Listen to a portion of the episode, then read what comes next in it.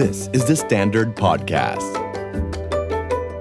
Readery Podcast. Reading is sexy. คินซึงิเอาเอาแปลตรงตัวก่อนมันคือ คือการซ่อมภาชนะ หรือว่าถ้วยชามที่มันแตกสลายแล้วซ่อมด้วยทองหรือรักทองอะให้มันกลับมาใช้ได้ ซึ่งสมัยเด็กๆ เราเคยเห็นในเมืองไทยเนาะแต่นี่เป็นแบบว่าเป็นศิลปะอยู่ที่ญี่ปุ่น ผู้เขียนไม่ได้เป็นคนญี่ปุ่น เป็นคนสเปน เป็นจิตแพทย์เหมือนกันเป็นนักวิทยาศาสตร์ และตลอดเล่มนี้เขาบอกว่าเขาจะไม่เขียนหนังสือที่ให้แรงบันดาลใจคุณใดๆเขาจะเขียนหนังสือที่เป็นเหมือน how to very how to อะเหมือนแมนนวลต่อตู้อีเกียเลยมี1 2 3 4 ซึ่งในหนังสือพูดถึงการซ่อมแซมชีวิตอะไรสักอย่างเนี่ยหนังสือเล่มนี้เราขอยกให้เป็นเล่มต้น้นเลยนะที่แบบว่าสามารถชีวิตมันซ่อมได้จริง ๆ ว่ะ มันมีมันมีที่มาที่ไปมันมีข้อ 1 แล้วมีข้อ 2 แล้วมีข้อ 3 เออ มันก็ทำตามได้อย่างนั้นจริง ๆ อะคินซึงิเนี่ยเป็นเทคนิคอย่างที่เล่าว่าเป็นการเชื่อมต่อถ้วยที่แตก พังแล้วด้วยด้วยทองคำผู้เขียนนะยกตัวละครขึ้นมาหนึ่งตัวชื่อโซเคอิโซเคอิเนี่ยเป็นแบบว่านักเรียนฝึกปั้นถ้วยชามอยู่ในโรงเรียนปั้นถ้วยอะไรเงี้ยโซเคอิก็พยายามจะแบบไปเดินหาดินที่เหมาะสมจากป่าแหล่งนู้นแหล่งนี้ก็ไม่เจอสักที จนสุดท้ายก็มาเจอแบบดินที่เหมาะสม ก็แบบเอามานั่งมอง สุดท้ายก็ปั้นแล้วเอาเข้าไปเผาจนจากดินสีดำกลายเป็นภาชนะสีขาวสวยงาม ระหว่างที่กำลังตื่นเต้นยกออกมาจากเตาแล้วทำตกแตก มันก็เฟลอาจารย์ก็ปลอบใจว่าให้ใจเย็นซ่อมได้ มาถึงตอนนี้เขาพูดว่าถ้วยดินเผาและชีวิตอาจแตกหักได้เป็นพันชิ้น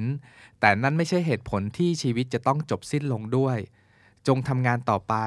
มีชีวิตอยู่ต่อไป กับความหวังและความฝัน นที่จะหลีกหนีจากชีวิต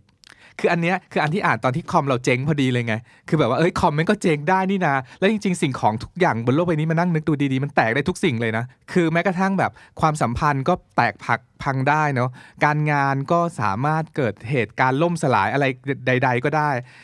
แต่นั่นไม่ได้หมายความว่าชีวิตเราจะต้องพังทลาย หรือสิ้นความหวังในการมีชีวิต หรือความฝันเราจะต้องถูกทำลายไปด้วยนี่ เรายังสามารถมีชีวิตต่อไป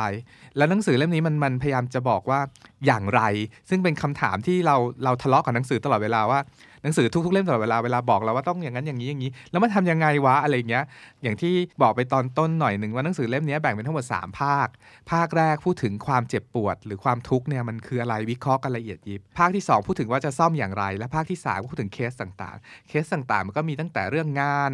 เรื่องชีวิต เรื่องความรัก เรื่องความหวัง เรื่องความเศร้า กลับมาที่ภาคแรกเรื่องความเจ็บปวด ความเจ็บปวดเนี่ยอันเนื่องมาจากนักเขียนเป็นนักจิตวิทยา แล้วก็เป็นเป็นจิตแพทย์ แล้วก็เป็นนักวิทยาศาสตร์ ก็จะอธิบายความเจ็บปวดแบบในลักษณะแบบวิทยาศาสตร์ตั้งแต่อย่างเช่น แบบสมมติเราโดนเข็มตำเนี่ยแล้วมันเจ็บเนี่ยมันเจ็บอย่างไรก็คือ ในร่างกายเรามันจะมีเซลล์ประสาทที่รับรู้ความเจ็บปวดเนี้ยส่งไปที่ไขสันหลัง และไขสันหลังมันก็จะส่งไปที่สมองว่าเฮ้ยเนี่ยเจ็บนะ นี่คือความเจ็บจงแบบว่าถอนมือมาจากตรงนั้นซะหรือว่าหนีไปจากตรงนั้นให้ไกลเพราะมันคือความก่อนที่ไอ้ความเจ็บปวดเนี้ยมันจำเป็น เพราะว่าถ้าเราไม่เจ็บอะเราจะได้รับอันตรายถึงชีวิตได้ มันก็ทำให้เราแบบฝึกถอนโดนเจ็บแล้วก็ถอนอะไรเงี้ยและไอ้ความเจ็บเนี้ยเหมือนที่พี่เนทพูดเรื่องที่กายวินเขาทดสอบมันคือ ความเจ็บทางอารมณ์อะมันเป็นความเจ็บประเภทเดียวกัน เลย สมมติว่าเราอกหักหรือว่าเราสูญเสียคนที่เรารักต่างๆเนี้ยอันที่ 3 เพิ่มเติมไปกว่านั้นคือ ความเจ็บที่เกิดมาจากจินตนาการของเราเองล้วนๆก็สามารถเจ็บได้เบอร์นั้นเลย ความทุกข์ที่เกิดจากจินตนาการของเราล้วนๆมันมีความเจ็บปวดแบบนี้ หนังสือพูดว่าแบบเฮ้ยเรื่องเจ็บปวดเนี่ยเป็นเรื่องที่เราทุกคนควรจะต้องเรียนรู้อะเพราะมันเป็นเรื่องที่เกิดขึ้นกับชีวิตอย่างต่อเนื่องไม่มีหยุดเลยเรา ทุกวันนี้ทุกคนยังเคยยังเจอเรื่องนี้อยู่ แล้วเราทุกคนก็วนเวียนอยู่แต่ในเรื่องเนี้ยเราจะพ้นจากทุกอันนี้ได้ยังไง เราจะหายเจ็บได้ยังไง เราจะซ่อมชีวิตที่พังได้ยังไง เบื้องต้นหลักการในหนังสือเล่มนี้มันจะบอกว่าเฮ้ยมันซ่อมได้นะใจะเย็นๆสิ่งที่คุณคิดว่ามันซ่อมได้เพราะคุณไม่ได้ ไม่ได้เข้าใจมันจริงๆอะยังไม่ได้เรียนรู้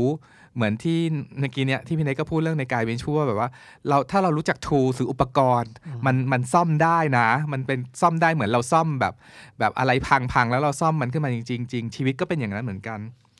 คำถามที่เรามักจะถามบ่อยเวลาเกิดเรื่องเลวร้ายกับเราอะ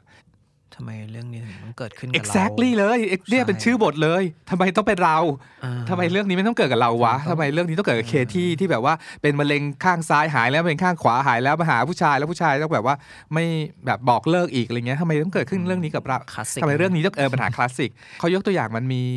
เหตุการณ์หนึ่งเกิดขึ้นที่เยอรมันคือ ผู้ช่วยนักบินอะขับ เครื่องบินชนภูเขาให้ให้ทุกคนตายไป ญาติพี่น้องของของผู้โดยสารก็แบบว่าก็งงอะแล้วทำไมต้องเกิดเรื่องนี้วะแล้วทำไมเกิดกับเราวะแล้วทำไมเราต้องจองตั๋วรอบนี้พอดี คือคำถามคลาสสิกเนี้ยคำตอบง่ายๆ คือ อย่าไปหาคำตอบกับของมันเลย เราไม่ต้องการเราไม่จำเป็นต้องรู้คำตอบนี้ว่าทำไมต้องเป็นเรา ไม่ใช่กรรมเก่า ซึ่งกรรมเก่าก็บอกอะไรไม่ได้อีกว่าสมัยอยุธยาเราเคยแบบว่าไปฆ่าช้างตายอะไรเงี้ยมันมันมันแล้วมันจะช่วยอะไร มันจะช่วยอะไร ประเด็นคืออย่าไปหาคำตอบกับคำถามเหล่านี้เอ่อจะเรียกว่าเรื่องเลวร้ายหรือโชคร้ายเป็นเรื่องปกติที่เกิดขึ้นกับทุกๆคนบนโลกใบนี้ เมื่อไหร่อย่างไรก็ได้คำถามคือเราจะอยู่จากปันจากเนี้ยต่อไปยังไงต่างหาก ก็มีอยู่บทหนึ่งก็พูดถึงเรื่องเรื่องพวกนี้นะว่าแบบเออแล้วแล้วทำไมเราถึงแบบไปย้อนหาความผิดทำไมฉันต้องแบบว่าเกิดขึ้นกับฉันด้วย แล้วแบบว่าให้ยฉันทำอะไรผิดพลาดไปจริง ๆ พอเกิดเรื่องเลวร้ายนะ มันมีคนอยู่ 3 แบบ คนแบบที่ 1 ก็คือแบบเคสที่เคสพี่เน็ตเลย คือแบบว่าโทษตัวเองเฮ้ยฉันทำอะไรผิดวะ ประเภทที่ 2 คือโทษคนอื่นไว้ก่อนเลย ประเภทที่ 3 คือ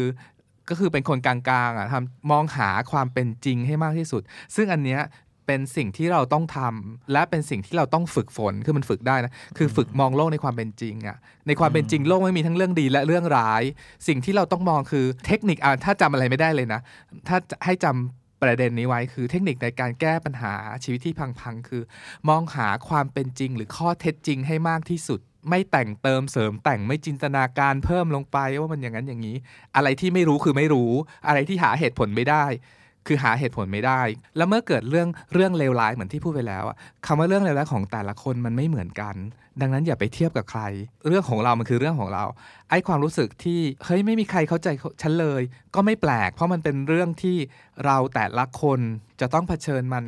ตามลำพังด้วยตัวเองอยู่แล้วคนอื่นก็ไม่มีคนเข้าใจเหมือนกัน แต่เรื่องนี้เราสามารถแก้ไขหรือเรียนรู้ได้ในหนังสือเรื่องพาร์ทถัดๆไปก็คือการซ่อมแซมทำอย่างไร ก็คือเราจะมาพูดแบบรวดรัดแหละแต่ในหนังสือพูดละเอียดยิบเลยเนาะเขาก็ใช้อุปกรณ์ต่างๆนานาแมนเช่น อย่างที่นพี่เนทก็พูดมาหน่อยๆแล้วอย่างเช่น การเข้าใจก่อนว่าอารมณ์ต่างๆเนี่ยมันคืออะไระความกังวลใจคืออะไร ความเศร้าคืออะไรความโกรธคืออะไร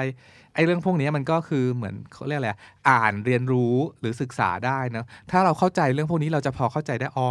นี่เรากำลังกังวลใจถึงสิ่งที่ยังไม่ได้เกิดในอนาคต ซึ่งมันจะเกิดหรือไม่เกิดก็ไม่รู้ แต่บางทีเราทุกข์ใจไปแล้วไง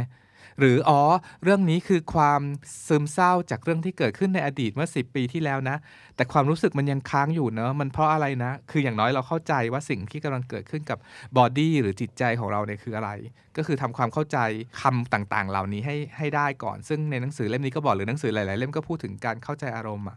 ทีนี้แบบเขาบอกว่าคนเรามันเป็นเหมือนเป็นนักเรียนเรื่องชีวิตตลอดทั้งชีวิตแหละ สมมติอะเราเก่งวิชาการเข้าใจเข้าถึงอารมณ์ต่างๆ แต่เราอาจจะไม่เก่งวิชาการตัดสินใจก็ได้ เมื่อมีเหตุการณ์ที่จะต้องตัดสินใจว่าจะเลือกข้อ A หรือข้อ B เราอาจจะไม่เก่งวิชานี้ ก็ไปเรียนรู้วิชาต่างๆ เหล่านี้ไอ้สิ่งต่างๆ เหล่านี้จะเป็นเทคนิคหรือเป็นอุปกรณ์ที่ช่วยให้เราผ่านเรื่องเลวร้ายในชีวิตได้จริงๆมีหลายประเด็นเนาะแต่อีกประเด็นที่อยากพูดคือเรื่องอย่างที่พูดไปแล้วเรื่องที่แล้วไปแล้วอะอย่าให้มันแล้วไปแล้ว อย่าให้มันผ่านไป ให้กลับไปมองแล้วแล้วทบทวนจนกว่ามันจะเป็นบทเรียนน่ะคือเวเขาบอกว่าหนังสือพูดว่าเวลาไม่ได้ช่วยเยียวยาอะไร ถ้าเราไม่ได้กลับไปแก้ไขอะไรมันเลย มันปัญหามันยังอยู่ตรงนั้น เช่นมันมีตัวอย่างแบบผู้หญิงคนหนึ่งโดนพูดง่ายๆว่าโดนสามีทำร้าย สุดท้ายเลิกกัน มีสามีอีก 4 คนก็โดนอีก 4 คนทำร้ายเหมือนเดิมเลย เพราะว่ามันเหมือนเรามีฟิลเตอร์ หรือมีอะไรที่กรองคนเข้ามาแบบนี้เข้าหามาเราใช่อืม และการวิเคราะห์ถึงการวิเคราะห์และการเยียวยาถึงเรื่องเลวร้ายที่เกิดขึ้นกับชีวิตเนี่ยเขาเปรียบเทียบเหมือนใส่ฟิลเตอร์อินสตาแกรมอะคือเราอะมองโลกด้วยการใส่ฟิลเตอร์ตลอดเวลาเราเพราะฉะนั้นเราจะกรองอะไรบางอย่างออกไป แล้วก็รับอะไรบางอย่างเข้ามา แล้วบางทีมันผิดที่ฟิลเตอร์นี่แหละ มันไม่ได้ผิดที่โลกภายนอกเลยเหมือนแบบว่าทำไมมันมีแต่ผู้ชายเลวๆเข้ามาหาเราวะอะไรเงี้ย ก็เพราะว่าเรากรองมันเข้ามาไง ดังนั้น เราลองปรับหรือจูนหรือแก้ไขฟิลเตอร์นี้ให้เห็นโลกตามความเป็นจริงให้มากที่สุด ย้ำเหมือนเดิมหนังสือพยายามจะสอนเราว่าการมองโลกในความเป็นจริงอะต้องทำอย่างไรนะ ต้องมองอย่างนี้นะหนึ่งสองสามสี่อะไรเงี้ยแล้วพอตอน part ที่สามของหนังสือก็วิเคราะห์เป็นเรื่องๆไปเลย พูดถึงเรื่องอความเจ็บปวดจากการทำงานมีกี่แบบ การเจ็บปวดจากความรักมีกี่แบบ ชีวิตที่แบบปมในอดีตที่ต้องแก้ไขมีกี่แบบอะไรก็ว่าไปอะไรเงี้ย ดังนั้นแบบเราเชื่อว่ามันเป็นเป็นหนังสือที่ที่เข้าถึงและเหมาะกับทุกคนที่ที่กำลังเจ็บปวด แล้วมีใครบ้างบนโลกนี้ไม่ไม่มีเรื่องเจ็บปวดไม่มีไม่มีปัญหาวะอะไรเงี้ยมันมีกันทุกคนแหละ เพียงแต่ว่าเราเราสามารถทำให้ปัญหาหรือความเจ็บปวดนี้มันสั้นลงได้นะ ประเด็นที่ดีของหนังสือเล่มนี้อีกอย่างคือ มันพูดว่าคนทั่วไปใช้ชีวิตผิด คือเรามองหาชีวิตแบบที่เต็มไปด้วยความสุขอะ แต่จริง ๆ สิ่งที่เราต้องการมองหาคือชีวิตที่เต็มไปด้วยความแข็งแกร่ง คือพอเวลาเราผ่านชีวิตมาสักระยะหนึ่ง เราจะรู้ว่าพอคนอายุมากๆมันจะมีเรื่องสุขภาพอะเราต้องการพูดง่ายๆ เรื่องแข็งความแข็งแรงของสุขภาพ คนที่ช่วงวัยรุ่นหรือวัยวัยทำงานต้นๆ ก็พูดถึงเรื่องความรักหรือการทำงาน เราต้องการความแข็งแกร่งเป็นระยะระยะ และไอ้ความเจ็บปวดหรือแบบทดสอบ หรือปัญหาที่เข้ามาในชีวิตอะมันจะทำให้เราเข้มแข็งขึ้นทีละนิดละนิด และปัญหาชีวิตในวันนี้มันจะเป็นหนึ่งในอุปกรณ์ที่ช่วยให้เราแก้ปัญหาในอนาคตได้ เพราะชีวิตมันจะมีปัญหาอุปสรรคเข้ามาตลอดเวลาแน่ๆอยู่แล้ว เราเราเรียกหลีกเลี่ยงเรื่องนี้ไม่ได้ดังนั้นคินซึงิหรือการเห็นเวลาเราซ่อมจานที่แตกแล้วเห็นเป็นเส้นสีทองอยู่กลางจานเลยเนี่ยเขาบอกว่า อย่าซ่อนการซ่อมแซม อย่าซ่อนความเจ็บปวดใด ๆ โชว์มันออกมาภาคภูมิใจที่จะโชว์มันออกมาว่า เนี่ยคือแผลเป็นของฉัน